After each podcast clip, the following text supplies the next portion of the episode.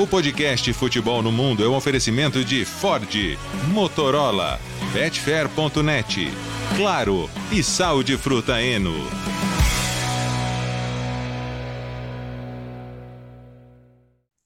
Alô Brasil, olá para você que é fã de esportes, podcast Futebol no Mundo está no ar 259. Antes de mais nada, precisamos agradecer de novo a enorme audiência do programa ao vivo desta sexta, da sexta-feira passada, uh, com todos os companheiros, por conta da volta da Premier League também de La Liga, os campeonatos, Ligue 1, os campeonatos internacionais de volta nos canais ESPN e também no Star Plus. Então vamos repercutir tudo isso a partir de agora com o time completo, Leonardo Bertozzi, Beratan Leal e Gustavo Hoffman. E aí, Léo? Salve, salve, Alex. Um abraço para você, para o Biratã, para Gustavo. Foi legal mesmo, hein? E só lembrando, Alex, 14 de agosto hoje, tá chegando o dia 31, o famoso dia 31, fechamento da janela, né? Então já temos aquela edição, aquele encontro marcadíssimo com o Fã de Esporte, uma quinta-feira e assim, imperdível, porque, cara, esses dias estão parecendo fechamento de janela, a gente falou isso sexta-feira, né? E, não tá nem perto de fechar ainda. Então imagina quando for o dia de fechar mesmo. Vai ser uma correria, você vai acompanhar essa super live mais uma vez, os canais ESPN no Star Plus. E aí, Bira? Opa, é, eu, o medo, na verdade, é eles gastarem todas as fichas durante esses dias e chegar a ser dia 31 sem energia para gastar mais, né? Então tem, tem que guardar um pouquinho. Ah, tem, sempre tem o Chelsea, né? É, isso é verdade. Né? Sempre, sempre, tem o Chelsea. Mas é, o, o, mercado ficou muito quente. Esse, esse fim de semana foi muito louco, né?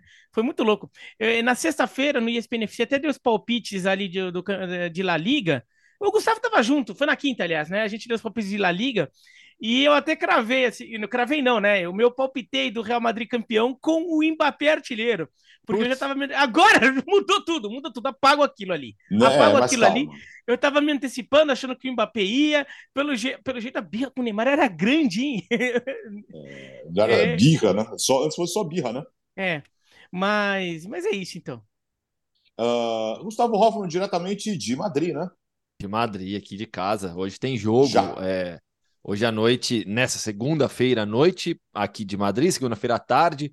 Para quem nos ouve, é, tem Atlético de Madrid Granada, fechamento da primeira rodada de La Liga. Um grande abraço para vocês, para o fã de esportes. Ontem eu já estive em Retafe. Uma, uma noite agradável. Eu achei que ia estar um forno lá em Retafe, estava tranquilo até. O horário, o horário, assim, estava 37 graus no, no, no início do jogo, mas o sol já tinha baixado bem então não estava batendo o sol direto. Que eu já trabalhei lá em Retafe na temporada passada, com jogo duas da tarde, assim, com sol na cabeça. Meu, é quente lá, porque Retafe... é uma. É, é Retafe é a região metropolitana de Madrid, não, não, não, mais ao sul, e, e o estádio, fala. Meu se Retafe é Bangu de Madrid. ah, é quase Bangu, isso, viu? Dizem que é, o bairro é, de Bangu é, é, mais quente que o resto do é. Rio de Janeiro, né? Então é sempre um inferno na moça, em Moça Bonita. Retafe é Bangu do Rio. Eu, eu, acho que não chega no nível Bangu, né? Que é muito quente, mas é, é, quente pra caramba, porque o estádio fica do lado de uma rodovia. E você não tem área arborizada ao redor, nada, é só cimento, casa, prédio ali. Então esquenta pra caramba. Mas ontem tava tranquilo, até apesar dos 37 graus, tá batendo ventinho e tal. E o, o jogo sim que foi quente, né? Sexta em Sevilha, Sevilha e Valência, o jogo começou às 10 da noite, lá com 32 graus. É. Que é, coisa. É, é, por causa dessa onda de calor, né? Tá muito. Esse verão tá é o meu segundo verão aqui em Madrid apenas. Esse verão tá bem mais quente que o passado. A onda de calor veio forte. Nessa semana, a previsão é que caia um pouquinho, né? A gente vai ter máximas aí de 34, 35 e não mais de 39, 40 graus todo dia. É, eu não tive, estou no Rio de Janeiro gravando nesse momento, não tive o prazer de estar em Bangu no final de semana porque chove há 24 horas. Só isso que eu tenho para dizer. No Rio de Janeiro, Uh, vamos trabalhar. Aliás, dia 31, na, uh, durante a live, uh, vai ser uma super quinta-feira nos canais ESPN, tá? Tem, o fechado, tem os jogos de volta da Libertadores e também da Sul-Americana. Isso tudo durante a live, inclusive. Ixi, a Eu vou participar, promete. hein? Eu vou, vamos tá, dar um jeito tá, aí, todos, ver, ver, todos ver nós é que... estaremos dentro. Vou, vou, vou, entrar diretamente da Indonésia. Boa. vou botar é. com notícia de basquete, mas vou ficar de olho também no dia. Vamos ver. Eu, eu, ainda não me atentei ao fuso, como que vai funcionar o fuso em relação ao futebol europeu, nossas. Porque assim, eu vou estar 10 horas a mais do que o Brasil. Que Indonésia é 5 à frente de Madrid. É, a Europa então, vai estar no meio do caminho frente, entre você e é, a gente. É, é 10 à frente do, do, do, do Brasil. É, prepare-se para o seu fuso. Eu estarei bem confuso, porque teremos Libertados da Sul-Americana, vou e volto, vou e volto. Bom, começamos com a reviravolta no PSG, né, Léo? Agora o Neymar fora, vai para o Hilal, e o Mbappé está reintegrado. Isso não quer dizer que a janela está fechada para o Mbappé, né? É, Alex, que coisa, como as coisas mudam depressa, né? Como disse o Biratã, a gente estava aqui projetando, né, um Real Madrid com o Mbappé. Agora, se, o Mbappé der as costas para o Real Madrid de novo, cara, eu acho que a gente vai ter o, o, caso de ódio por um jogador que nunca pisou no clube, assim, daqueles inacreditáveis. O Gustavo vai ter que, que lidar com isso lá em Madrid. Mas não sabemos, como você disse, assim, não, não dá para cravar nada, pode ser só ele tentando uh, dar um jeito para não ficar parado um tempo, né? Mas Tá, já já a gente fala de Mbappé, porque Neymar aqui é o assunto do dia, né? O Neymar, tudo certo com Al Hilal, enquanto a gente grava aqui, ele já fazia exames médicos, tudo certo entre ele e o clube, tudo certo entre os clubes, então é questão de só esperar a formalização. E, e é um, vamos usar o inglês desnecessário, é um game changer, né, para o mercado saudita, né? Porque é um jogador não tão em fim de carreira quanto outros que já foram para lá. É, em relação aos jogadores da idade dele, ele sem dúvida é o principal nome aí para lá né? Quando você fala em Cristiano Ronaldo, em Benzema, são caras já mais perto do, dos 40. Então o Neymar com 31 é um, é um sinal importante, né? Que a, que a liga dá. E, e já no final de semana, que a gente teve a primeira rodada, né?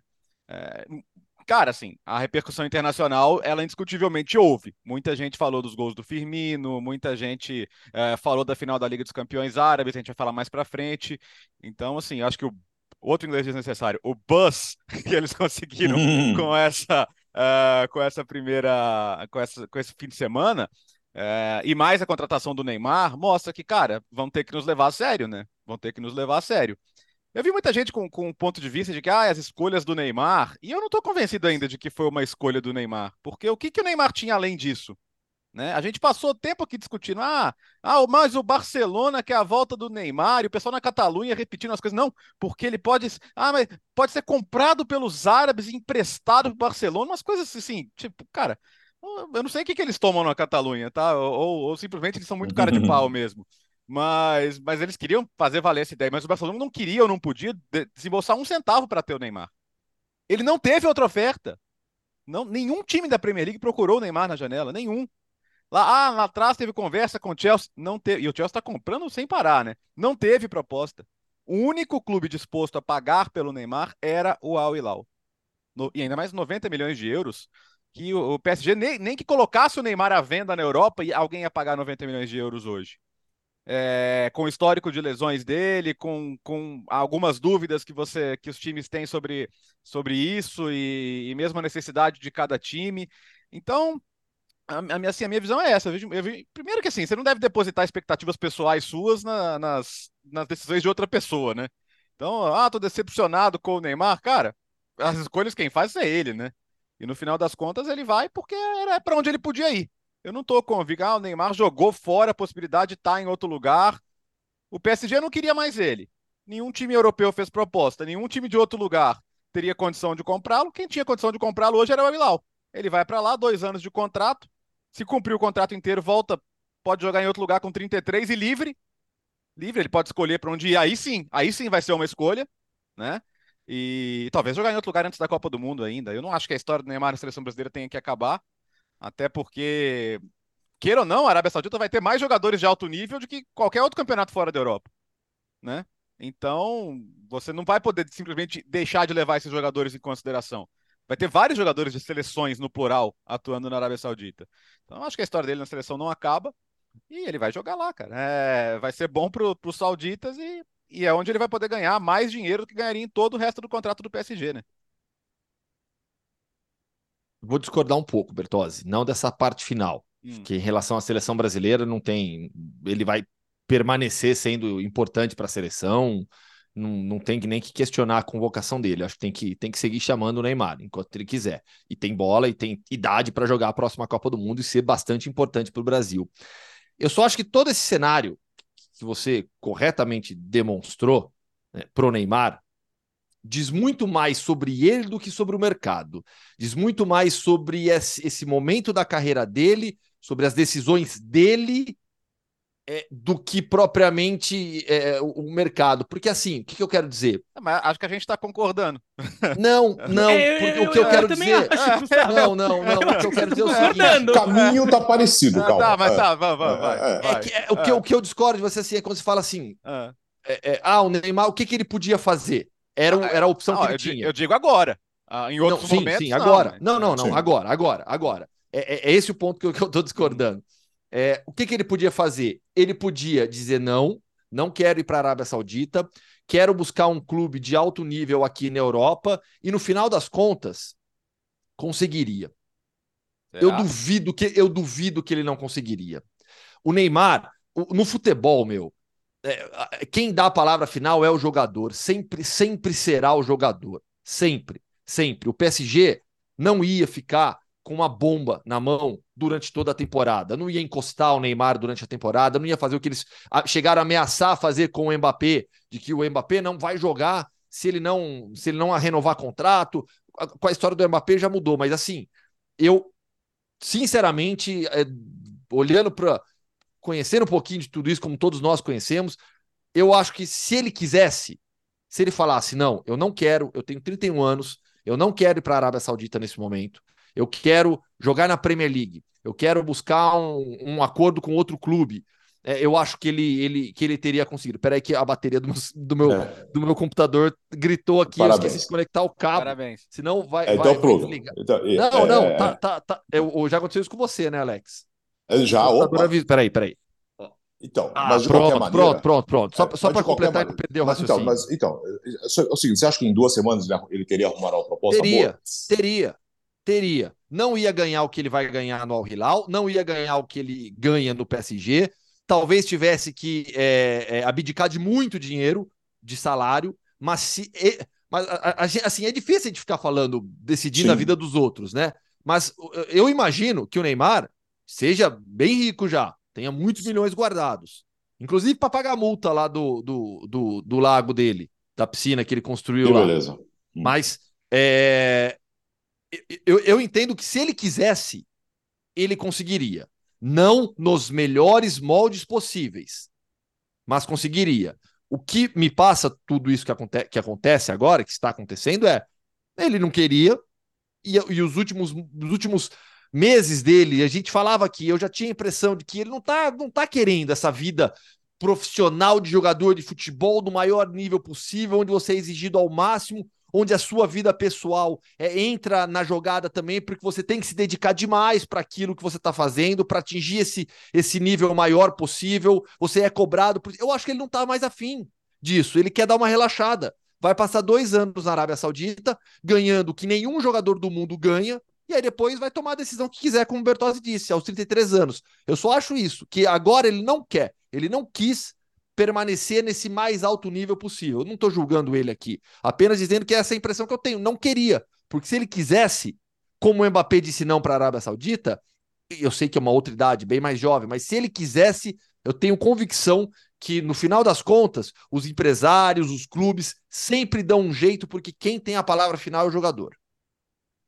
É, então agora eu concordo com o Bertozzi e discordo do Gustavo. Eu concordo que você estava discordando, tá, Gustavo. Tá, é. Agora eu entendi. agora eu entendi onde você discorda. Eu continuo discordando, tá? Eu acho que se, se é, ia ser muito difícil convencer algum time da Premier League, por exemplo, a pagar isso que o que o Al então, pagou. O problema é que o mercado no futebol europeu deu uma mudada e são poucos clubes que no final das contas têm 90 milhões de euros para pagar por um jogador né? E, e desses poucos clubes, quantos é, fariam esse investimento pelo Neymar, em todo o pacote que o Neymar entrega. Então, o mercado do Neymar não era tão grande. A quantidade de clubes, de clubes que gostaria de ter o Neymar é enorme. Aí sim. Agora, a quantidade de clubes que topariam é, pagar para o Neymar o que ele exigiria, por mais que ele abrisse mão de dinheiro, como o Gustavo falou, como o Gustavo sugeriu, né? É, ainda assim, ele exigiria uma quantidade de dinheiro ainda razoável, claro, menos do que ele vai ganhar na Arábia Saudita, né? Mas abriria ele, ele continuaria sendo um jogador bem pago. Ele seria um dos salários mais altos do clube para o qual ele fosse, se não fosse o mais alto. E, e o Paris Saint-Germain iria exigir algum dinheiro também. Estão falando agora em 90 milhões de euros, né? É, quantos clubes seriam isso? Então não são tantos assim. E eu, daí eu acho que a situação do Neymar lembra um pouco do Cristiano Ronaldo e de certa forma até do Messi, que é, o Cristiano Ronaldo claramente foi para a Arábia Saudita antes do boom. Aliás, ele simboliza o, o início do boom, é, do, do, dos sauditas apertando o botão do F lá no, no, Ah, F aqui! Vamos gastar, vamos gastar, vamos gastar, né? O, o, Cristiano Ronaldo, que, que acho que, que, que eles já vinham fazendo investimento tudo, mas no futebol, é, onde dá o... A, abrir a porteira, foi com o Cristiano Ronaldo. E o Cristiano Ronaldo também, ele foi para lá porque ele se viu sem, sem condição. Lembra como gente, o que, que a gente discutia há um ano? Sim. Aliás, há meio ano, né? O que a gente estava discutindo, não tem time para ele ir logo depois da Copa. Por quê? Porque é caro e, e ele também entregava um pacote que no futebol de hoje, muito clube hoje já começa a priorizar outras coisas, né? Daí é interessante ver como tá o futebol de hoje. Né? O futebol de hoje é, não basta você ser, ser muito craque, porque olha, o Neymar é muito craque. Ele é muito craque. Mas no futebol de hoje, você tem que ser um jogador que jogue coletivamente. E jogar coletivamente não é só em campo. É, é, é, é trabalhar coletivamente no vestiário, né, com o treinador. Né, e esse, acho que esse era o problema do Neymar. Acho que em campo o Neymar joga, jogava ou joga, joga coletivamente. Mas fora de campo havia muitas dúvidas disso. Se ele é um jogador de grupo, né? Ou se ele é um jogador que é estrela. É, os, os, jogadores em geral adoram o Neymar, mas nem sempre pelos motivos que os clubes gostam mais, né? Porque o Neymar é um cara que, pô, jogador ali gosta porque é, é um cara que é bom das, da, é, de, de, de, de, armar umas festas, assim, os jogadores gostam de trabalhar com ele, né? Até o Messi, que é mais quietão ali, pelo jeito, tem jeito de quietão, gosta. Mas não é, não sei se é necessariamente assim que os clubes gostam de ver seus jogadores, ou sempre ver, né? E daí o Neymar é, é um pouco vítima de uma imagem que ele mesmo ajudou a criar dele próprio, né? E, ele, e porque ele sempre gostou da imagem do, da primadona, de ser visto como primadona, de agir como primadona. Ele sempre gostou disso, né? E, e no final das contas, os clubes começam a desconfiar. Então, um clube que, que talvez tivesse dinheiro, Newcastle, Newcastle talvez tivesse dinheiro. Né? É, o Newcastle, até é dos sauditas ali, né?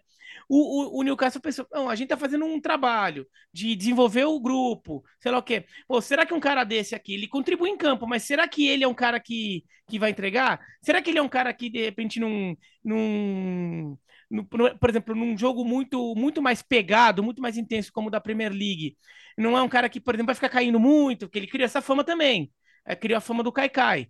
Né? E eu até acho que às vezes ele foi injustiçado nisso, mas ele criou essa fama, as pessoas acreditam realmente nisso na Europa.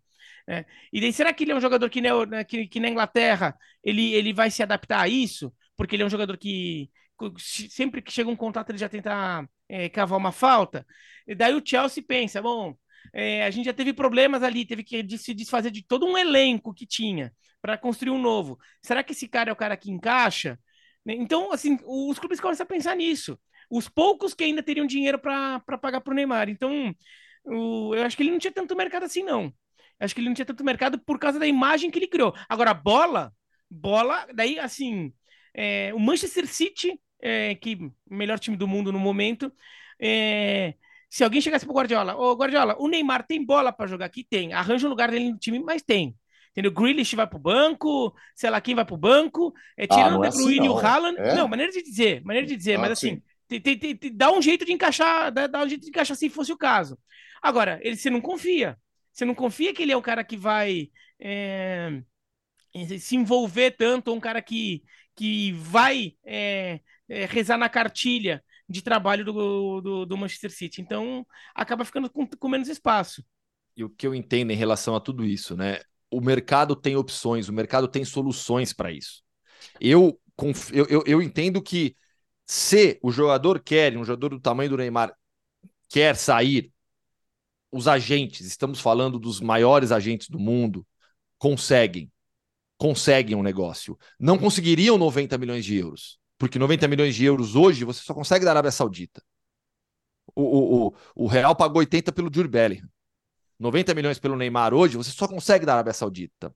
Mas você conseguiria outros modelos de negócio, empréstimo, por exemplo, de uma temporada, com opção de compra ao final. O, o, o meu ponto é, e aí entendo que não, não concordem comigo, apenas para expor para o fã de esportes. O meu ponto é: se o jogador quer, esses empresários, os clubes envolvidos, um no final das contas, dão um jeito. Pode ser, o dinheiro está ali, né? Tá, todo mundo tenta fazer os empresários estão aí para fazer negócios né, e fazer bons acordos. E agora? E o Mbappé agora, Léo? que sábado ele estava lá no camarote, né? Junto com o irmão, com os pais, com o Dembélé, que tinha acabado de ser contratado. E o mais engraçado é que o, o, o time do Luiz Henrique, como, como já como um time típico do Luiz Henrique, deu mais de mil passes e não conseguiu fazer o gol, né? O jogo foi 0 a 0 é. com o seu novo ataque, com, com o Lee, com o Asensio e, e com o Gonçalo Ramos. Mas não sabíamos que a decisão já estava tomada de que o Mbappé seria reintegrado, ou seja, não por isso, embora seja muito fácil fazer a relação, né? Os caras viram que ficou difícil, vamos reintegrar o Mbappé, mas porque ele deu uma abertura para conversar sobre o novo contrato e, e, segundo as informações do nosso companheiro Julian Laurence, né, na França, ele se comprometeu a não sair de graça. Não estamos falando que ele não vai sair, é, não estamos falando que, que ele vai ficar por muito tempo no PSG, mas que ele teria dado a palavra: não, vamos sentar, vamos conversar, eu não vou sair de graça. Então, com, com essa palavra dele, o PSG falou: então, a partir de amanhã você está reintegrado, você volta a treinar conosco. É, e, e, que ele não vai sair nessa janela também. Então, de fato, o Real Madrid, o Biratã já pode apagar o vídeo lá do, do Mbappé como artilheiro. Porque, porque isso, eles estão de acordo com isso. Ele vai jogar essa temporada no, no Paris Saint-Germain. É, o, o, que, o que o Le Parisien, que é muito bem informado, noticiou é que houve movimentos que o agradaram, né? Por exemplo, ele não queria, ele queria, ele sempre falou que gosta de jogar com o centroavante. Trouxeram o Gonçalo Ramos, trouxeram o Dembélé, que é amigaço, parça dele, então é alguém que vai, vai ser uma companhia legal no vestiário. E, e ele nunca vai falar, ou talvez fale um dia, mas eu não acredito que seja coincidência as histórias do Neymar surgirem assim, né? Durante a semana, o Neymar é colocado para fora oficialmente, tipo, não contamos com você. Aí começa a pipocar o Ilau e tal. E a gente sabe que já no ano passado, né, quando, quando teve a primeira renovação, tinha aquela dúvida, pô, mas garantiram para o Mbappé que o Neymar vai sair, que a relação dele já não é mais tão boa. Então eu, cara, eu, assim, acho que ingênuo a gente não pode ser, né? Eu não consigo dissociar as coisas. Num dia ele tá lá e no outro dia, quando a gente sabe que o Neymar não vai mais estar, o, o Mbappé começa a, a dar passos na direção de pelo menos ficar até ter uma saída boa para todo mundo. Né? Lembrando que na França não tem cláusula de rescisão, mas eles podem fazer um acordo de cavalheiros lá para, cara, renova e ano que vem a gente te vende. Embora seja muito difícil acreditar só em palavra no futebol, né? É o que, é, é o que se pode fazer, né? Um, um acordo de cavalheiros para ele poder sair deixando dinheiro nos cofres do clube, ganhando muito dinheiro também. E eu acho que é o melhor cenário para todo mundo mas é, muda, complet, muda completamente a perspectiva do próprio PSG, né? Ter o, ter o Mbappé é uma coisa, não ter o Mbappé é outra, né? A gente falava de um processo de renovação mais longo, agora a gente está tá falando de um PSG que tem que, que pode ter um pode ter um trio, pô, um, um Mbappé, Dembélé e Gonçalo é um baita trio de ataque. O meio campo acho que já, acho que já se fortaleceu muito, apesar do, do, do, do resultado ruim, o Gart fez uma partida monumental contra o Lorient. Para mim foi o melhor em campo. Então, é interessante, né? Agora, eu, eu, eu, fico pensando, e o Gustavo vai poder falar mais, como isso vai ser recebido em Madrid. Porque só, de, só dele fazer esse movimento, já tem gente falando, cara, não vamos cair no Mbappé de novo, pelo amor de Deus, nós vamos ficar na mão. Não sei, é, eu acho que por mais que ele ter, por mais que ele não, não, não descarte o Real Madrid no futuro, eu, eu consigo entender que em Madrid as pessoas comecem a ter medo da história se repetir, de se iludir com a chegada dele e ele misturar as cartas na mesa de novo, né? É o que se fala já aqui em Madrid, entre torcedores, pauta que já surgiu na imprensa, é o Mbappé está usando o Real Madrid. É, a impressão hoje aqui é essa, que o Mbappé usou duas vezes o Real Madrid. Usou primeiro para renovar o seu contrato com o PSG e agora usa de novo para conseguir o que quer dentro, dentro, dentro do PSG também. É complicado, viu? Porque depois da primeira vez, eu já achava que o, que o Real Madrid, que o Florentino Pérez viraria a página. Não virou. As notícias continuaram ligando o Mbappé ao Real Madrid. Agora, se ele renovar contrato e definir isso, que não vai sair de graça mesmo, é, e ao final da temporada o Real Madrid vai ter que pagar uma grana por, por ele, não sei. As, essa história do Mbappé ela tem mudado tanto e tão rapidamente. Há uma semana a gente falava de informações apuradas pelos pelos companheiros que trabalham em Paris no dia a dia do clube de que o PSG, o atrito era total, absoluto, que cogitava não colocar o Mbappé para jogar na temporada, aquilo que eu falei agora há pouco, se ele não renovasse contrato. Aí agora o Mbappé vai renovar contrato?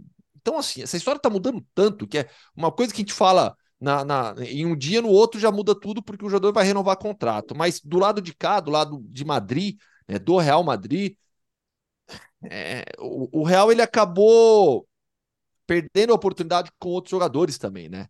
Se prendeu muito ao Mbappé e desperdiçou a oportunidade de, de, de buscar o Haaland quando ele vai para o Manchester City, desperdiçou agora a oportunidade de buscar, de fechar com Kane, eventualmente, se quisesse realmente um centroavante para substituir o Karim Benzema.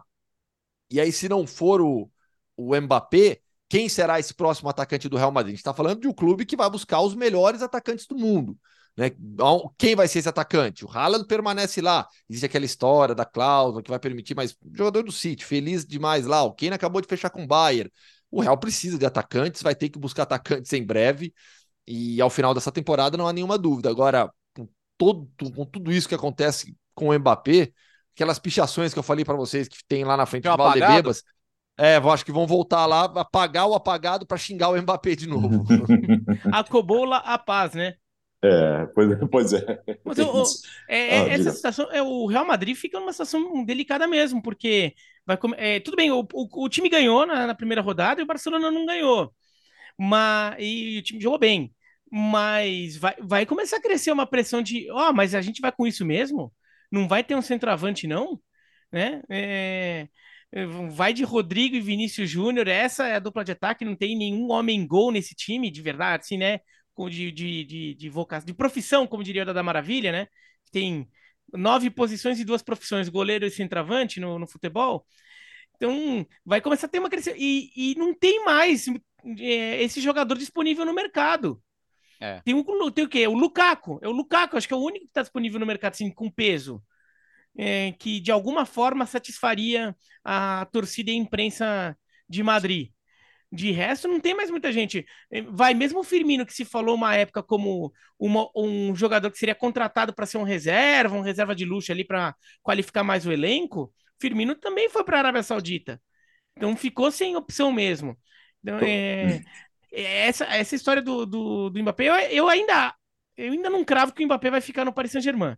Eu acho que o, tor o, torcedor do Real Madrid tem mu muitos motivos para estar desconfiado, mas eu não duvido que o Mbappé apenas chegue ao Paris Saint-Germain, combine com o Paris Saint-Germain de aceitar a cláusula de renovação por mais um ano e, e renovar até o final de 20, até o meio de 25, para que ele possa sair ao, no meio de 24 com, é, com uma multa, né? Com, com um valor a ser pago dele sai com o Paris Saint-Germain ganhando algum dinheiro, que é o que o Paris Saint-Germain quer no final das contas. Mas realmente, vai ficar um ano nessa incerteza, até, até ter convicção de que o Mbappé não está te enrolando de novo, né? Então, é, é, é, uma situação, situação complicada e vai que vai ficar uma temporada esperando, mesmo, mesmo que esteja tudo certo, tá? Uhum. Mesmo, que, mesmo que esteja tudo combinadinho e tá tudo acertado ali, o Mbappé, e você confia no Mbappé que, que o Mbappé vem vai ficar uma temporada esperando o Mbappé. O Real Madrid não pode esperar uma temporada. O Real Madrid não, não existe esperar uma temporada. Já esperou por ele, né? Já esperou por ele ele não é veio. então... E tinha Benzema ainda, né? Então... É, isso, assim, esperar de novo esperar... não Não, não dá, não dá. Não dá. Assim, hoje não dá para você confiar 100% no, no Mbappé, sendo que ele muda de opinião tão Sim. rapidamente e frequentemente. Né? Eu, eu começo a acreditar, porque assim, coletivas de imprensa, nem sempre o que é dito é, é, sempre a verdade. Muitas vezes o que é dito é o que é necessário dizer naquele momento. Basta ver o que o Ancelotti fala de seleção, né? Sim, sim, é bem isso. Mas, mas para citar o Ancelotti, Bertozzi, eu começo a acreditar no que ele disse na primeira coletiva dele, antes do jogo contra o Atlético. Sexta-feira, lá em Valdebebas, eu estava. Quando ele fala que nessa temporada é, ele acha que a camisa 9 não será utilizada por nenhum jogador. Ela tá vaga no Real Madrid. Eu começo a acreditar que realmente agora não vão atrás de ninguém, talvez de maneira emergencial no meio da temporada, se o barco estiver afundando, se o barco não estiver navegando em águas mais tranquilas, a gente sabe como é que funciona o Real Madrid. Bom, no, no, uh, no Campeonato Francês, então, primeira rodada, destaque para PSG Lorient 0 a 0 Olympique de Marseille venceu por 2 a 1 uh, e o Mônaco venceu o, o Mônaco, o Mônaco venceu o Clemão por 4 a 2 Ainda nessa carona do, do Mbappé com o Real Madrid, boa notícia, boa notícia de uma boa partida contra o Bilbao, mas com a péssima notícia do outro lado, né, Gustavo?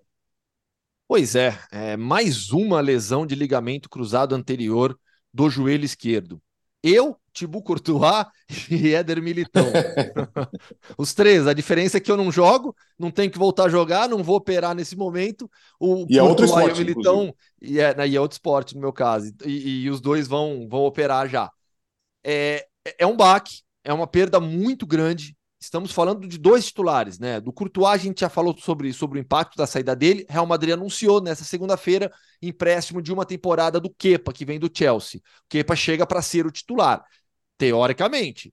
Né? O Kepa ele é bem irregular. Se o, o, o falou muito que tem confiança no Lune, não cravou que o goleiro que chegasse seria titular, que ele confia no Lune, mas a gente sabe que o Real Madrid fez esse movimento para goleiro titular. O que, que você acabou de falar? Que, que você acabou de falar sobre coletivas, Gustavo? Eu sobre o que você diz é, então, coletivas. Exato, exatamente. Por isso que eu tô falando. É. O, o Ancelotti ele falou muito sobre o Lune, é. mas a gente sabe que o Kepa foi contratado para ser titular. É. é e, e, é a expectativa de todo mundo, né? É, também, hum, também. É normal. Não, não dá assim, para imaginar. Vamos lá. O, o Kepa pode não ser o goleiro de 80 milhões que o Chelsea achou que ele era, e claramente não foi, né? Tanto que o Chelsea depois comprou o Mendy. Mendy que tomou um belíssimo gol de cobertura do Vina esse fim de semana na, na, na Liga Saudita. Uh, mas assim, a última temporada dele em que ele recuperou a posição foi uma temporada bastante sólida. O, o problema do Chelsea passou longe de ser o goleiro, né? O, Chelsea, o problema do Chelsea era fazer gol. É, mas ele não foi mal, ele foi bem. Eu achei que ele, que ele passou confiança e, e acho que no Real Madrid ele tá lá. Cara, você, você não pode medir o substituto do Courtois pelo Courtois, porque o Courtois só tem um, cara você trazer um goleiro do nível do Courtois, você tem que tirar um dos goleiros de ponta e você não vai tirar. E nem vai conseguir tirar para jogar um ano e depois ir para reserva. Né? Então, quem estava buscando goleiro agora? O Real Madrid e o Bayern de Munique. O Real Madrid se antecipou. O Bayern de Munique queria o Kepa, mas na cabeça do Kepa passou a, talvez a perspectiva da volta do Neuer, ela é prévia à volta do Courtois. Né? O Courtois você já sabe que vai ficar seis a oito meses fora. O Neuer a gente não tem ideia, porque o Neuer é uma questão de, de volta de, de um acidente de esqui, ele tá sem confiança para bater na bola, tem coisas que ele precisa acertar, mas hoje você não sabe falar que dia que o Neuer volta. Pode ser daqui a pouco, pode ser daqui a mais tempo. Então acho que na cabeça dele passou isso. Não, no Real Madrid eu tenho a certeza de que eu vou jogar a temporada inteira. O Bayern continua atrás de goleiro e não tá fácil, né? Pro Bayern tá difícil. Talvez eles tenham que recorrer ao próprio De Gea, que perdeu essa chance já do Real Madrid. Mas assim, acho que Kepa quebra bem o galho. É... E falando de Real Madrid, cara, o Jude Bellingham, né? Que, que jogador, cara. É, é, é sabe, tem um terninho para colocar, um terninho branco para colocar pro Júlio Pérez para ele jogar, porque é... O Ancelotti foi bem no posicionamento dele, né? No entendimento foi. do jogador. Sim. Mais perto dos atacantes, né? Com liberdade. Cara, espetacular. Assim, o cara parece que joga na Espanha, jogou, ele jogou em, em Samamés, que é uma catedral do futebol, como se ele estivesse jogando no, no Birmingham. É brincadeira, absurdo. Birmingham de Tom Brady. Fala, é, o Tom Brady que agora é acionista do Birmingham, né? Não que ele seja torcedor. Agora virou, né? Você torce pelo seu dinheiro. Né? Sim, então agora ele Ué, torce. Se ele não torcer, quem vai torcer? Sobre o posicionamento do Bellingham, acho que o Ancelotti foi bem também, porque ele vê que o elenco dele tem muitas opções para volante. O Valverde faz esse papel, apesar o Valverde pode jogar até de ponta, quer dizer, aquele ponta que recua, né? Mas até jogar aberto pelo lado. Mas o Valverde é um jogador que, que faz essa, é, é, essa recomposição como um volante pelo lado direito, um jogador que guarda mais a posição. E tem o Tchouameni, tem o Camavinga, tem o Kroos, tem o Modric, são jogadores que todos podem fazer é, função por ali. E, então, põe o Bellingham para ser um jogador um pouquinho mais livre, um pouquinho mais adiantado e aproveitar explorar mais todo esse talento do Bellingham para criar jogo e até de chegar na frente para concluir. E a gente tem visto isso, né? Ele faz um golaço, né? A, a, aquela chicotada para baixo, né? Que ele bate para baixo, a bola, pum, e daí sobe, é, vai no ângulo. É, foi muito bem. Rodrigo e Vinícius Júnior nesse jogo funcionou também como dupla, mas é, assim, a gente ainda tem que ver mais dessa dupla. Em alguns jogos ela funcionou, em outros jogos não funcionou. Biratã, então, por isso eu que eu tenho. Que o Rodrigo, é, eu acho que o Rodrigo se sente mais à vontade nesse esquema tático do que o Vinícius. Sim, porque o Vinícius ele não fica mais tão aberto o Vinícius ele tem que é, se, é, entrar mais para o meio em alguns momentos, ele tem que trocar de lado com o Rodrigo em alguns momentos, com, com, com dupla, né? Com, essa, é, com dupla de ataque. Então o Vinícius Júnior não joga mais tão aberto pelo lado esquerdo e ele claramente se sentia mais confortável ali. O Rodrigo muitas vezes já jogava caindo mais pelo meio. Né? Até porque quando ele substituiu o Benzema num esquema de três atacantes. Então, é, é uma coisa que acho que o Real Madrid ainda tem que. Ah, funcionou em alguns jogos, alguns amistosos, nesse daí também teve alguns amistosos que não funcionou. Então, a gente que a gente precisa ganhar mais tempo. E, e eu acho que o Real Madrid vai precisar é, da, fazer uma avaliação muito boa do mercado para ver se algum centroavante é, disponível para se tornar uma opção tática para o time. Porque acho que o time vai precisar disso em alguns momentos. Não tem jeito. Não dá para ficar do jeito que está é, sem ter uma, um plano B. O problema é que agora a carência é na defesa também. Sim, e vai ter que Porque, gastar dinheiro que é, eles não estavam esperando gastar. Porque olha só, a defesa, vamos lá. Você tem na lateral direita, tudo bem. Na lateral direita está bem coberto. Você tem três jogadores para lateral direita, né? O titular, que é o Carvajal, o Lucas Vasquez, que é o primeiro reserva, e se deu problema maior, você tem até o Odriozola ali.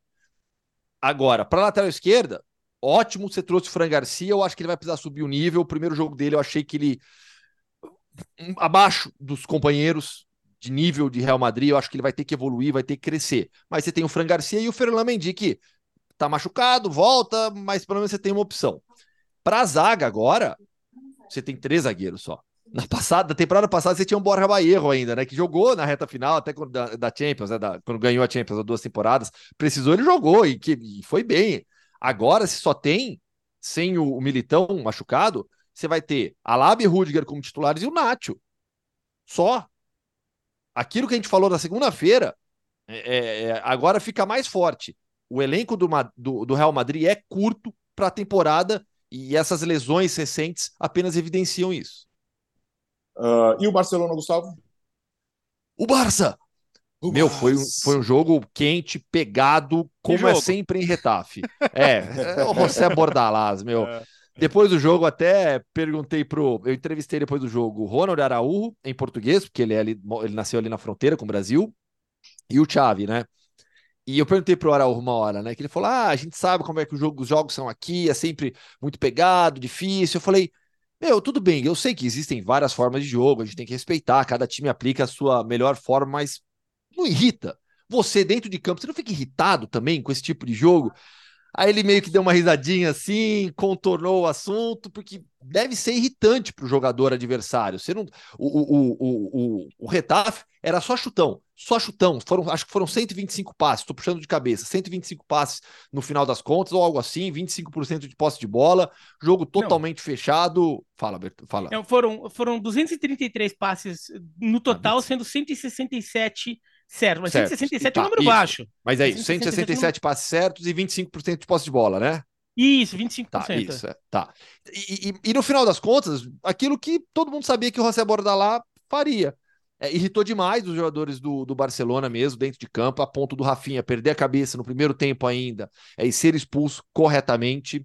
É um jogo muito físico também, dá para perceber eu, eu, trabalhei nessa partida do campo, fiquei atrás de um dos gols, ali no, no, nível do gramado. Você via que os jogadores do Retafe o tempo todo procurando contato. E, e não é só o contato assim para tentar recuperar a bola, não, contato para irritar. O Damian, para mim, foi o principal exemplo. Até o Bertozzi estava na, trans, na, transmissão, eu chamei a atenção isso no primeiro tempo, né? Como o Damian estava irritando o Lewandowski. Uhum. O, o, o Damian e o Domingos Duarte, os dois tiraram o Lewandowski do jogo. Impressionante. Né? E você via isso com outros atletas também. E o Barcelona até conseguiu criar algumas oportunidades, mas não conseguiu desenvolver o seu jogo diante desse adversário tão fechado e que marca tão bem como são, como são as equipes do José Bordalás. É, o, e o... aí tem a, a, toda a polêmica da arbitragem, né, Bertozzi? Ô, Gustavo, o, bo, o bordalismo é, é, o cholismo elevado à décima potência, né? Nossa senhora! o, e assim, ele é cara de pau, né? O, Chá, o Xavi falou depois do jogo, ele falou, ah, é, é, jogos como o de hoje são uma péssima imagem da liga para o mundo. E o Bordalás falou, que absurdo, a gente tem que defender nossa liga, pô. O Xavi falar isso aí...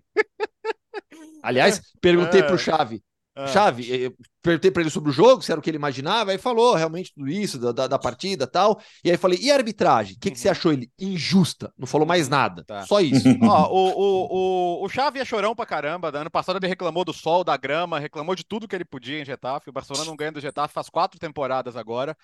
Mas de fato a arbitragem foi ruim, né? Porque ela. Até o Gaciba na transmissão falava sobre isso. Cara, Quando, quando o jogo começa a ficar pegado assim, muita pegada sem bola, na, na, não, não digo que tem que colocar alguém para fora, mas pega o Damian Soares, na primeira que ele deu sem bola ali, já mostra um cartão, sabe? Já coíbe, já inibe. Não, o que o Rafinha fez de, de agredir, de soltar o cotovelo da maneira que ele fez ali no, no Gastão Álvares, indiscutível. É, ele foi bem expulso, já pediu desculpa, é, um, é uma perda de controle que não se justifica, até porque era tudo que o Getafe queria. Cara, quando você faz esse jogo de estar tá enfrentando um time muito melhor, o um time grande, é, todo mundo sabe que você joga assim, sabe? É, não é surpresa o, o, o, Getafe, o time do Bordalás, levar o jogo para essa coisa da catimba. E o Rafinha caiu igual um patinho. É, então, assim, a gestão disciplinar do jogo criou esse cenário. Agora, no final, o lance que o árbitro é chamado Alvaro Araújo toma um pontapé no, no, na sola do pé. Era pênalti. E aí ele achou um toque de mão, de braço do Gavi, e mesmo que fosse, no, eu não, não vi até agora toque no braço. Mesmo que fosse no braço, seria distância curta, o jogo na disputa. É, não dá para entender, assim, o, o Sotogrado era o árbitro, né? Não dá para entender. Ou você acha que não foi pênalti, e acho que também seria absurdo, porque foi claro que o Araújo tomou um pontapé, ou, ou, ou, você vai fazer o quê? Então, para mim, ele, ele não quis dar o pênalti e, e, arrumou esse, esse toque do Gavi que ninguém viu. Então, nesse aspecto, assim, eu, eu acho que o Xavi estava sem razão o tempo todo. Até no lance que ele tomou o vermelho, ele queria uma falta que não aconteceu. Mas quando, quando chega para esse lance capital, acho que tem que reclamar mesmo, porque foi bem bizarro. Eu, eu até acho que depois ainda tem um lance, daí, mais nos acréscimos ainda, o, o Retafe vai para o ataque, e daí tem um lance um chute que a bola bate no braço do jogador do, do Barcelona. Uhum. Eu até acho aquele lance discutível também. E eu acho que ali é muito mais braço do que faltoso do que qualquer braço do Gavi no lance do, do pênalti do Ronaldo Araújo. Mas é, se o torcedor do Barcelona quiser dizer que, ah, mas se dá o pênalti em cima do, do Araújo, o Barcelona eventualmente converte aquela cobrança, tu teria que converter, mas converte.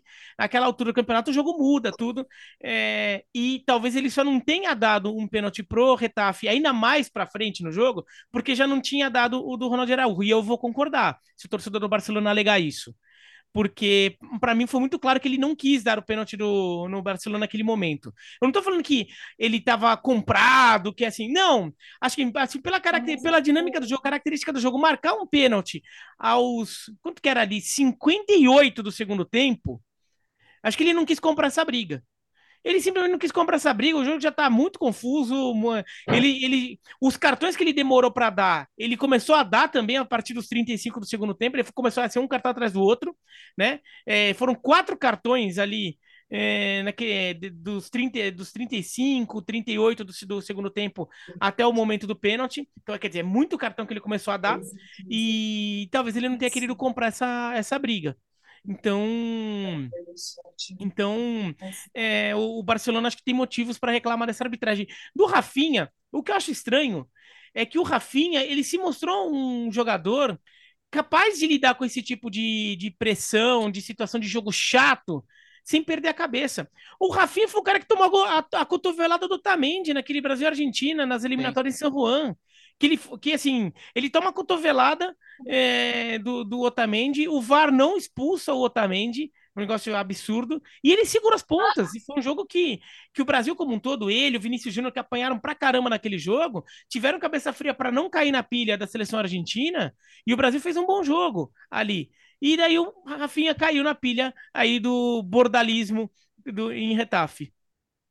Uh, vamos falar um pouco Vamos falar, vamos falar do quê? Vamos falar de, de Inglaterra ou de Alemanha? Ou ah, podemos juntar esse assunto? Vamos, vamos, então, vamos juntar esse assunto. Um ex-Inglaterra e agora foi para a Alemanha. A gente brincou aí no, no episódio passado que o Harry Kane saiu do Tottenham sem título a vida inteira e podia ser campeão no primeiro jogo. E o que aconteceu no primeiro jogo, Gustavo? Deu ruim. Não deu Bayern. Como é que era a propaganda da, da, da Bayer, né? Da empresa de frente. Sim, ah, se, é Bayer, se é bom. É, se é Bayer é bom. É, não, deu ruim, deu não, ruim. Deu. deu ruim pro Bayern de Baviera. Né? Deu muito ruim. O Bayern, foi um Bayern mais uma vez irreconhecível. Lembra que a gente falou segunda-feira aqui de que o Harry Kane, a chegada do Harry Kane, é, ela, ela causa um impacto de mudança de patamar. Você olha para o Bayern agora, opa, é o Harry Kane ali no ataque, um time que já tem dois jogadores por posição ali fácil na equipe.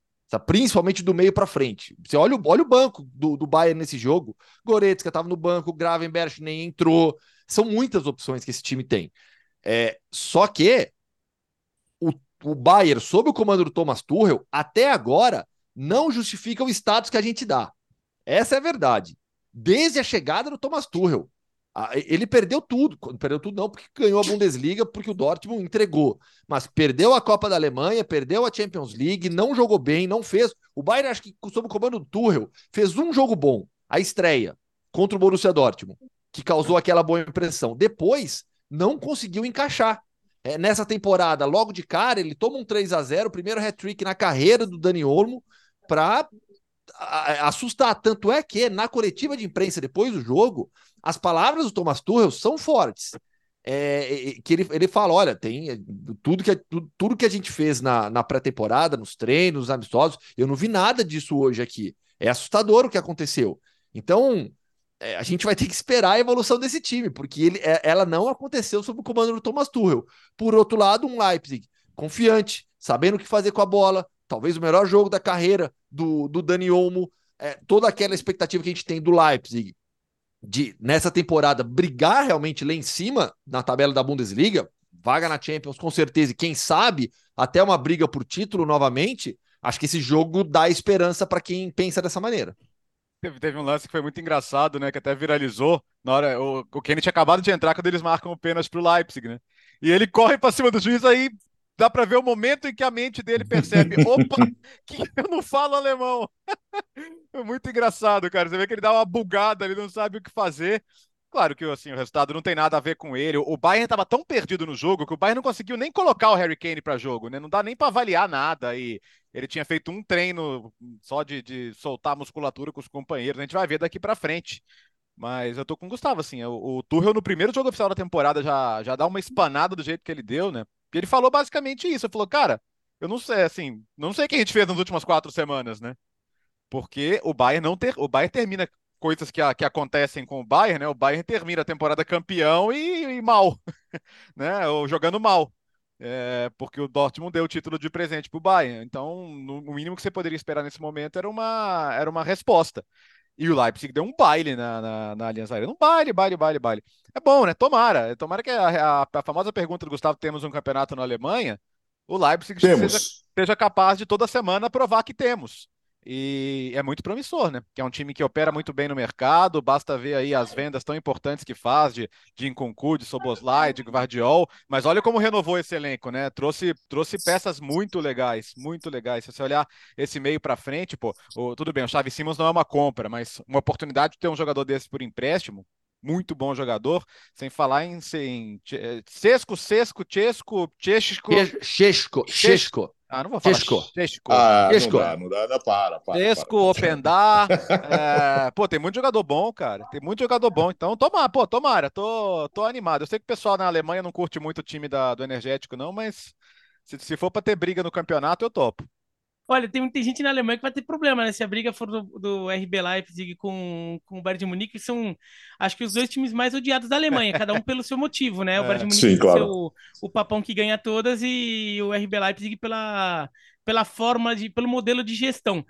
Mas foi justo. Lembrando que no, no, na reta final da Bundesliga eles se enfrentaram no, na Allianz Arena e foi 3 a 1 pro, pro Leipzig, que foi o jogo que botou o Bayern de Munique numa enrascada no, na Bundesliga, né? Que daí o Dortmund deu um jeito lá de ajudar. Mas foi um jogo que talvez desse o título pro, pro, pro Dortmund. Né? Então, segundo jogo seguido que o, que o Leipzig consegue vencer, vencer bem em Munique e dá uma sensação interessante. Agora, tem muita margem de crescimento esse Bayern de Munique também. É até difícil entender quando você pega o time que, que o Bayern de Munique tem, como é que esse time não, não tá jogando um futebol um pouco melhor. É. Porque time tem, tem, tem muito time ali. Tem muito time ali. Uh, vamos para a Inglaterra. Ó. Atenção para a primeira rodada: Sheffield 0, Crystal Palace 1, Everton 0, Fulham 1, Brighton 4, Luton Town 1, Bournemouth 1 a 1 com o West Ham, Arsenal 2 a 1 contra o Nottingham Forest, 3 a 0 para o City na abertura do campeonato contra o Burnley no domingo, Chelsea 1 a 1 contra o Liverpool, Brentford e Tottenham. Dá para falar muito desse Chelsea Liverpool, né, Bira? Dá, dá pra falar que também foi empate. A sétima Normal. vez seguida tinha pelo Liverpool. Pelo menos não foi 0x0, pô. Ah. É, pelo menos não foi 0x0, mas pela sétima vez seguida Chelsea e Liverpool empataram. É, fica uma dica aí para torcedores de, de, outros times ali, né? Então, quando for enfrentar o Chelsea, quando for enfrentar o Liverpool, de repente usar o uniforme lá do, do, do adversário ali, mudar as cores ali, de repente pode falar, ah, não, um 0x0 ali, sei lá, um, um Brighton, um Everton, quando for enfrentar o Liverpool, vai todo de azul, de repente o Liverpool acha que a Chelsea empata, né? Mas, mas foi um jogo bem legal, foi um jogo que foi um a um, que, que de, foi, foi um jogo interessante porque teve muitas chances dos dois lados, né? Teve, o Liverpool chega a fazer 2 a 0 daí o segundo gol é anulado, daí o Chelsea empata e faz o 2 a 1 vira o jogo e o segundo gol é anulado também. Agora, também acho que são, é, foi um jogo que liga um pouco o sinal de alerta para as duas defesas.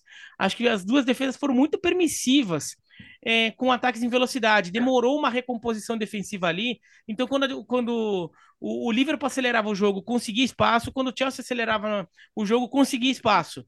Os times não conseguiram anular muito os ataques adversários, apesar do placar de 1 a 1 até ser um placar relativamente baixo. Mas poderia ter sido é, um 2 a 2 até um 3 a 3 ali, porque espaço teve. Então, acho que são times que ainda têm o que melhorar. E são dois times que a gente sabe que têm o que melhorar, porque mudaram bastante em relação à temporada passada. Ou em relação a como, como começaram a temporada passada, né? Porque os dois times já começaram uma transição no meio da temporada passada e, e reforçaram isso agora no mercado, sobretudo no caso do Liverpool. Então, são dois times que têm muita coisa para mexer ainda. Vamos ver como, como eles se comportam. Mas foi um jogo, foi um jogo bem interessante. É... Foi bem divertido, vai. Quem viu o jogo se divertiu bastante. Ó, Olha. É, então, então eu, eu, eu, quero tocar no ponto que o Biratã destacou aí da, da falta de proteção no meio-campo, né? Porque a gente estava falando do Caicedo Derby, né? Lembra semana então, passada? É. Até eu, tive uma, eu, vi, eu vi uma ideia ali, o Bertozzi, no, no ah. Twitter. Eu não sei que perfil que foi, foi um perfil em inglês, tá? Que eles, assim, para pararem de empatar, fala quem ganhar o jogo leva o Caicedo. é, e, Aí vai ter motivação para ganhar. Nossa, e no final das contas, o Chelsea que vai levar mesmo, porque o Caicedo queria jogar no Chelsea, o Liverpool chegou ao acordo com o Brighton. No final das contas, o Liverpool conseguiu fazer o Chelsea pagar mais, né? Essa é a verdade, né? É isso. O Chelsea bateu ali nos 100 milhões, o Liverpool chegou lá com 110, o Brighton falou fechado, e o Caicedo falou: não, mas vocês não estão entendendo, que eu, eu quero ir pro Chelsea, tô, já falei com eles que eu vou para lá e tal. Aí o Chelsea teve que se mexer, né? O Chelsea chegou com a proposta: ah, mas se, se o Liverpool já tinha aceito 110, por que, que o Chelsea chegou com 115? É 100 mais 15, na verdade, mas são aqueles bônus fáceis, né? Tipo, é, é número de jogos, é o Chelsea classificar para competição europeia, que acho difícil não acontecer pela segunda temporada seguida, então deve bater o 115 com alguma tranquilidade. A estrutura do pagamento, né? O Chelsea tem, tem a questão lá do, do das suas contas, né? Tá vendendo muito jogador também. Só de vendas já, já fez mais de 200 milhões de libras nessa temporada. Então tinha a questão da estrutura do negócio. Mas, cara, olhando para o jogo que o Enzo fez, pelo amor de Deus, cara, o Enzo o Enzo deitou, né? Absurda a facilidade com que ele dominou o meio-campo. Teria, teria feito a jogada do gol anulado ainda. E Enzo e Caicedo é para animar, né? Esses caras estavam aqui do lado, né? Estavam no Defensa e oh. Justiça e no Independente Del Vale, né? Então, muito mérito para quem, para quem descobriu, para quem foi atrás, né? No caso, antes o Benfica, no caso, o Brighton. E agora o Liverpool continua precisando de opção. Estão indo atrás do Lave, agora do Southampton, mas para variar, o Chelsea está ali enchendo o saco também para levar. É, mas tem que levar alguém. Né? Acho que ficou muito claro que o Liverpool uh, tem uma lacuna ainda no meio-campo. Ela, ela, seria muito bem preenchida com o Caicedo, até pelo entrosamento já com o McAllister, né? Mas sem ele, precisa de alguém. Acho que ficou muito claro que o meio-campo do Liverpool está muito levinho. Precisa de mais substância ali para ter alguém que roube bola, para ter alguém que estruture o início dos ataques.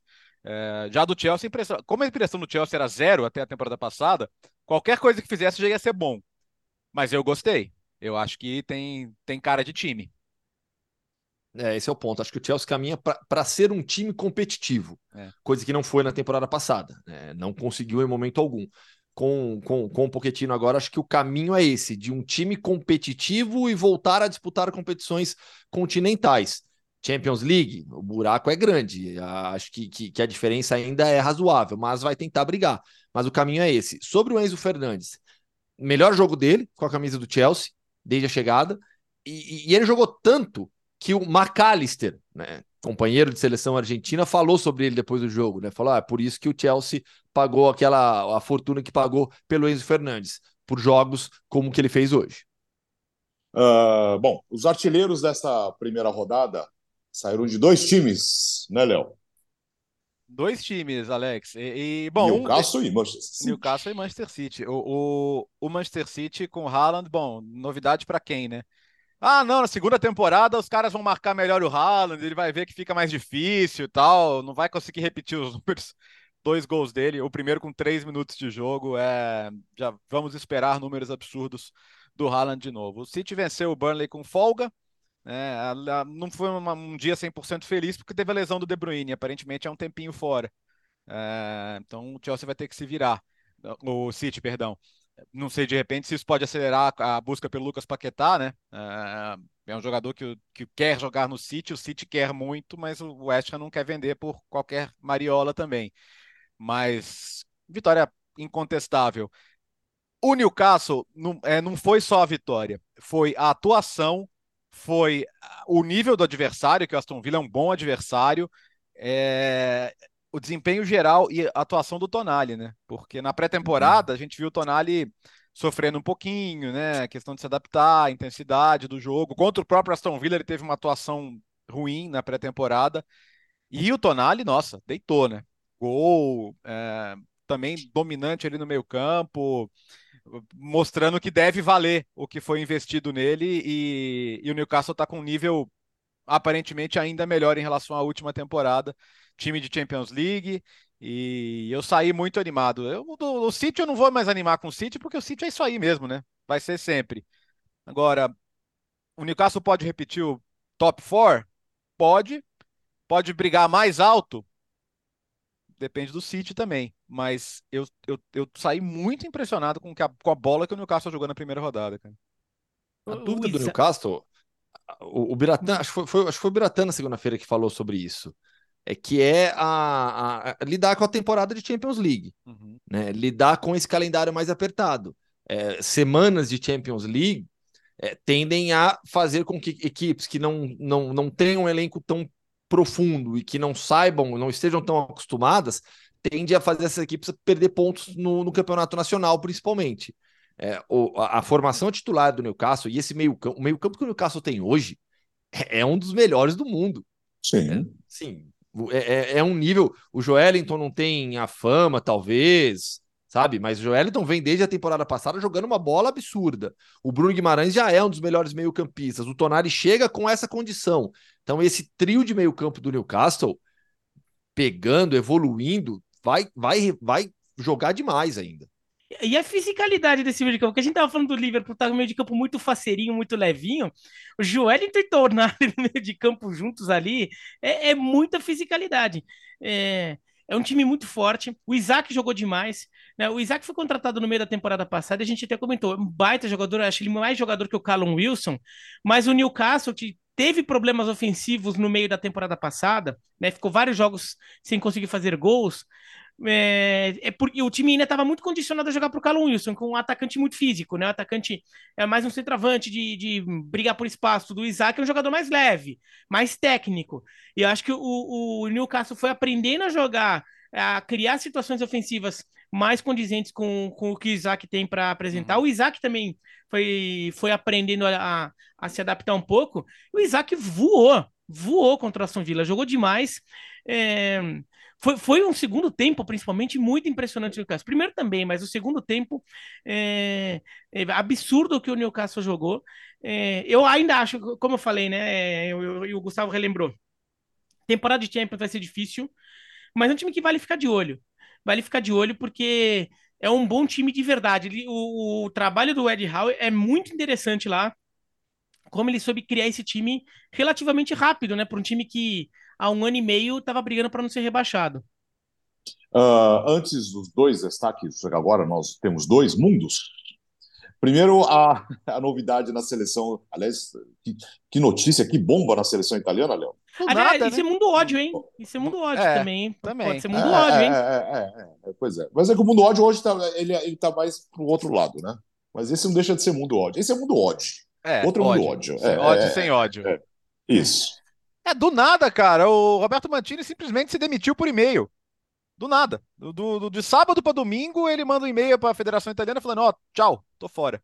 E ele tinha acabado de, de assumir plenos poderes além da seleção principal, né? Coordenação da sub-20, sub-21, mudanças na comissão técnica e do nada. Então, os indícios de que ele vai assumir a Arábia Saudita são são bem claros, né? Porque realmente foi do nada. Uh, essa semana ele tem que convocar os jogadores Jean, do exterior. O, o, o, Jean vai sobreviver a esse É, não sei, cara. Hum. É. É, se, tá, se, o Mantini, tá, tá se o Mantini assumir a Arábia Saudita, não sei o que vai ser do Jean. É, é mas é, tudo indica, porque assim, por, por, que, por, que, por que agora e não em outro momento, né? A, a saída do Mantini? Porque é a, olhando do ponto de vista da federação, a mancada, né? Porque vai, é, é, é tem jogo agora. E vamos lembrar que assim, a Itália é favorita para classificar, mas vai pegar Macedônia e Ucrânia. Macedônia que a eliminou da última Copa do Mundo e a Ucrânia que é um time chato de enfrentar. Os jogos de, de, de setembro não são molezinha, não. Né? São jogos chatos. E a Itália tem, tem costume de se complicar em jogos chatinhos assim, né? Eu, eu confio mais na Itália em jogo grande do que nesse tipo de jogo. Então, já quem chegar vai ter, um, vai ter uma certa dificuldade.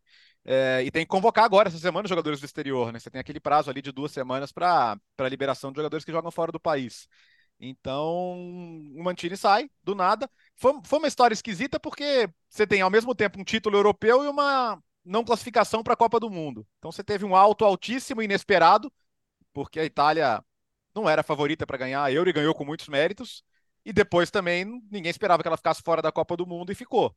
É, e, e, a sensação é de que depois da eliminação da Copa do Mundo, o Mantini ficou pelo crédito que tinha, mas as motivações, você percebia expressões mais pesadas, né? Sabe? Enfim, não, não, não parecia o mesmo clima de antes, né? O que é até compreensível. Ele recebe uma proposta como essa, acho que é direito dele, mas deixa a federação na mão. Estamos gravando aqui segunda-feira, eu estou olhando para o relógio, para o pulso sem relógio, mas só para fazer o gesto. O Spalletti Coisa é o... de velho, né? É, é isso. É, nossa. O, o Spalletti... eu aqui com o relógio na mão. É, o Spalletti é o favorito, né? O Spalletti é o atual campeão italiano. Tá... A questão dele é só resolver o contrato com o Napoli, né? Porque ele pediu um ano sabático e o Napoli falou: não, mas sabático é sabático, né? Como, ah, como é que eu garanto que você vai ter um ano sabático?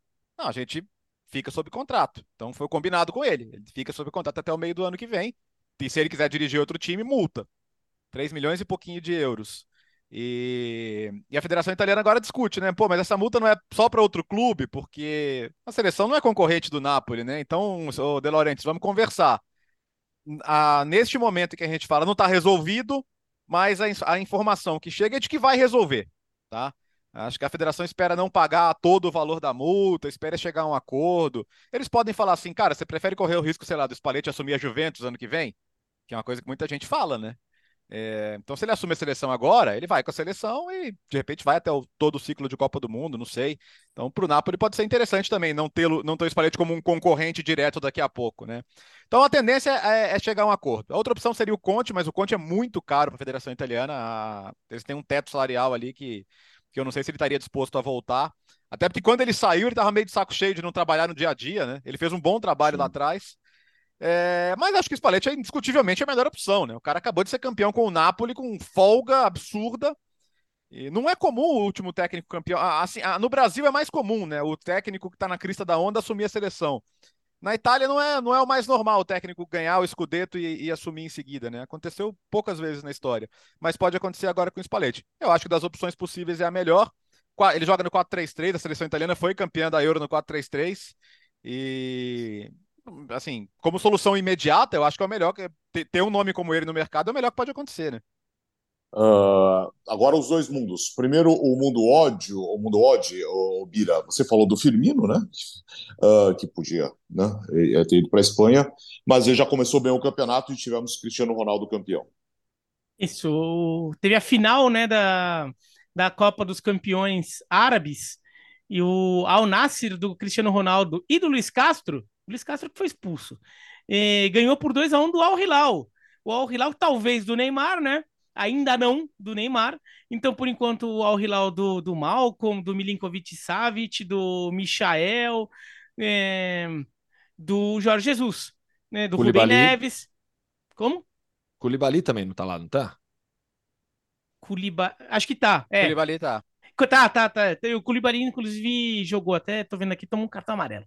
É, o Al Nasser ganhou por 2 a 1 e ficou com o título. Depois o, o Cristiano Ronaldo ficou meio pistola porque ele não foi eleito o melhor jogador em campo. É. Então. É, e de fato é absurdo, de fato é absurdo. A gente sabe que ele é vaidoso e tal, mas de fato o, o time ganhou de 2 a 1 um, com o jogador a menos, com dois gols dele, e ele não ser o melhor em campo, realmente é demais, né? Foi o Milinkovic é, Savic, né? Não, não, e além de tudo foi um jogador é. do time derrotado, né? Exato, né? É. Não, se, se não fosse, ah, não, foi um outro jogador do time dele que também foi muito bem, sei lá, deu as assistências, um monte de desarme, um goleiro que pegou pênalti, sei lá. E teve, e teve, treta, não, e teve né? treta ainda, né, com, com o Talisca no final, né? É porque teve um outro, uma, uma outra competição que o, que o Al Hilal ganhou. Foi a, Liga dos, foi a Liga dos Campeões em 2021. Isso. É. Isso, que daí o jogador do Al Hilal foi lá e fincou a bandeira do Al Hilal no meio do gramado. Daí agora o Talisca foi devolver, né? Foi fincar. E daí o Al Hilal não gostou, mandou tirar. Aí teve aquele bafo no caterefofo ali. De repente, daí no final das contas, o Talisca botou a bandeira do Al Nasser no meio do gramado.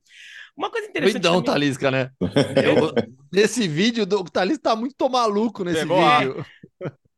Agora, só uma coisa interessante, a gente fica falando do, do, do Campeonato Saudita, vamos, vamos falar muito, mas como, só uma coisa assim, os times grandes da Arábia Saudita, por mais que, que essa, esse mercado todo seja artificialmente criado pelo governo, é, são clubes que têm a sua história e têm torcida de verdade. Tá?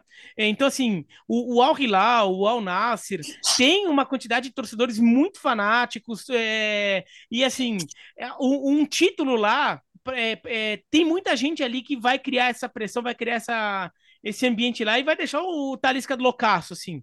Tá? Então, assim, só para não, não, não, perdermos isso também de vista, assim, tem, tem gente lá também que, que é torcedor fanático que não tem nada a ver com isso. Então, vai criar esse, esse ambiente, a gente vai ver jogos ali com, sobretudo dos grandes clubes, com um ambiente de estádio lotado, com muita gente torcendo, porque tem torcedores de verdade nesse time, sempre, é, sempre, tiver, é, sempre teve, né? Não é de hoje. A Arábia Saudita é um país mais populoso, não é que nem o Qatar, que é um país bem vazio, o Gustavo esteve lá na Copa. A Arábia Saudita é um país com mais de 30 milhões de habitantes, então tem grandes cidades, né? Então, é, o Al Hilal, principalmente, tem uma torcida muito fanática. Uh, e agora, o outro mundo, o tradicional já, né? Ah, é, agora vamos lá, né? E, e bom, no, é, um, é um pouquinho de invasão do mundo odd, tá? Porque aquelas terras glaciais ali são, são, são, são território é, reclamado por ódio, mas tudo bem. Hoje ele não está aqui, ele vai alugar, tá certo? Então vamos para as terras geladas, hoje no mundo Hoffman. Vamos para Groenlândia. Gostamos. Pois é, Groenlândia, que é a maior ilha do mundo, é, tem 70% do seu território coberto por gelo, só que está muito mais próximo. Pertence ao reino da Dinamarca. O reino da Dinamarca ele é composto pela Dinamarca, Ilhas Faroe e Groenlândia. Groenlândia e Ilhas Faroe possuem o mesmo status é, dentro desse reino. Só que as Ilhas Faroe, no futebol, têm o um reconhecimento oficial de FIFA e UEFA. A Groenlândia não. Ela busca esse reconhecimento e fez, inclusive, um pedido recente para a CONCACAF. Por quê? Porque a Groenlândia está muito mais perto da América do que da Europa. É, ao norte, a Groenlândia está distante do Canadá poucos quilômetros, algum, alguns. É, ela é separada do Canadá por estreitos, bem ao norte, né, em regiões onde não há não há vida humana, né, não há população, não tem cidade ali. Mas quando você pega as cidades mais próximas de Canadá e, e, e Groenlândia, são voos de duas horas, por exemplo. Não é nada demais. Então a Groenlândia é uma região do mundo que faz parte do reino da Dinamarca, mas está muito mais próxima da, da América. E tem futebol por lá. Só que, devido às adversidades climáticas e geográficas, a, as cidades na Groenlândia não têm rodovias ligando elas, por conta do território que é complicado. Então, para você se deslocar lá, ou é de barco ou é de avião. E aí, o futebol lá, obviamente, não é desenvolvido, é um futebol amador ainda. O campeonato nacional da Groenlândia, ele dura uma semana e reúne seis times nessa temporada, né? Temporada 2023. Tudo que o tempo permite é, também. É, vai, vai agora no verão, aproveita a semaninha que tem de calor, aí organiza o campeonato nacional em uma cidade, cada, cada ano em uma cidade, mas é um campeonato que tem apenas seis times e dura uma semana. Esses times jogam entre si, e aí depois é, do, dos cinco jogos que cada um fizer, você tem a disputa do quinto lugar, a disputa do terceiro lugar e a disputa do primeiro lugar do título nacional. O maior campeão é o glorioso B67. Todos os times lá é uma letra e, e, e um número, né? B67, que é o maior campeão, é da capital, Nuke, que tem cerca de 20 mil habitantes. O campeonato, neste momento, está na foram disputadas quatro rodadas, então você tem mais uma rodada agora para jogar para definir como quem vai decidir o título. O G44 lidera com 12 pontos, 100% de aproveitamento, e o B67 tem 9 pontos. Depois vem o IT79, o K33, o N45 e o E54. Resultados da última rodada. Vamos lá. O N45 perdeu para o G44 Meu por Deus. 3 a 0. Ah, tá. é o N perdeu para o G, é isso que você quer dizer. Ah. O IT79 ganhou do K33 por 8 a 4. É bingo isso aí? E, por fim, bingo. o B67, como eu disse, Linha. a grande potência do país, ganhou do E54 por 15 a 0. Ô, Gustavo, eu, é quero saber, número, eu quero saber quando vão admitir a Groenlândia na CONCACAF. Você pode me falar? Vai ser espetacular, né? Já pensou aí, monta uma Libertadores da, do, do, continente inteiro. Vai ter um jogo Danúbio contra o B67. Quero já. Quero, é, quero, eu quero, Vai do Polo Sul ao Polo Norte. Eu quero Jamaica e Groenlândia aí de volta. Adoramos. Só, só para Tem que ser campo neutro nessas a, Groenlândia, a Groenlândia pediu já a, é, já a preencheu, é, preencheu já para a papelada lá para se tornar membro da CONCACAF, mas não membro da FIFA ainda. É, politicamente ela tem o mesmo status das Ilhas Faro dentro da Dinamarca. Então acho que ela até teria um caminho para virar membro da FIFA. Mas a CONCACAF tem membros que não são da FIFA, como a Guiana Francesa, que e a Martinica, que jogam a Copa Ouro da CONCACAF, mas não jogam eliminatórias da Copa do Mundo. Então, por exemplo, é, o Manhã, o Manhã, o goleiro, é, ele nasceu na Guiana Francesa, ele defende a seleção francesa em competições da FIFA, mas se ele quisesse, poderia até disputar pela Guiana Francesa. O Maludá, acho que jogou pela Guiana Francesa em competições da CONCACAF, é, porque ele também é da Guiana Francesa. O, o maior craque do futebol da Groenlândia é o Gronkiaer. O Gronkiaer, da seleção é, dinamarquesa da década de 2000, ele nasceu na Groenlândia. Então ele seria um grande craque. E a Groenlândia já teve como técnico Sepp Piontek. O Sepp Piontek, no final da carreira, foi técnico da seleção da Groenlândia.